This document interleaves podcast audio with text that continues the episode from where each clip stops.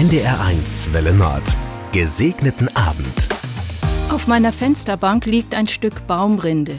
Ich fand sie vor langer Zeit. Über Jahre umhüllte und schützte sie einen Baum. Dann kamen die Borkenkäfer. Sie fraßen kleine Wege zwischen die Rinde und den Baumstamm. Irgendwann war sie nur noch locker mit dem Stamm verbunden, dann fiel sie ab. Der Baum verlor seinen Schutz.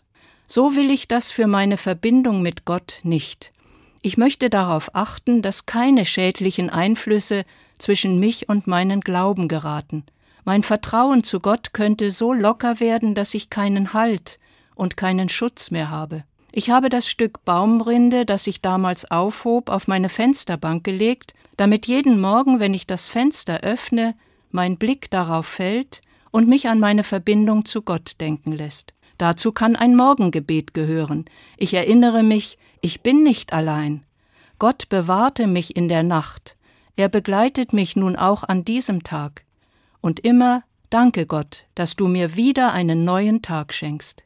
Daran zu denken erinnert mich das kleine Stück Baumrinde. Denn ich brauche es, dass ich mit Gott verbunden bleibe.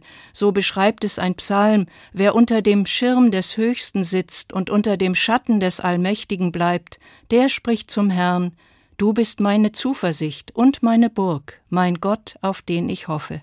Auf diese Verbindung vertraue ich und will sie nicht vergessen.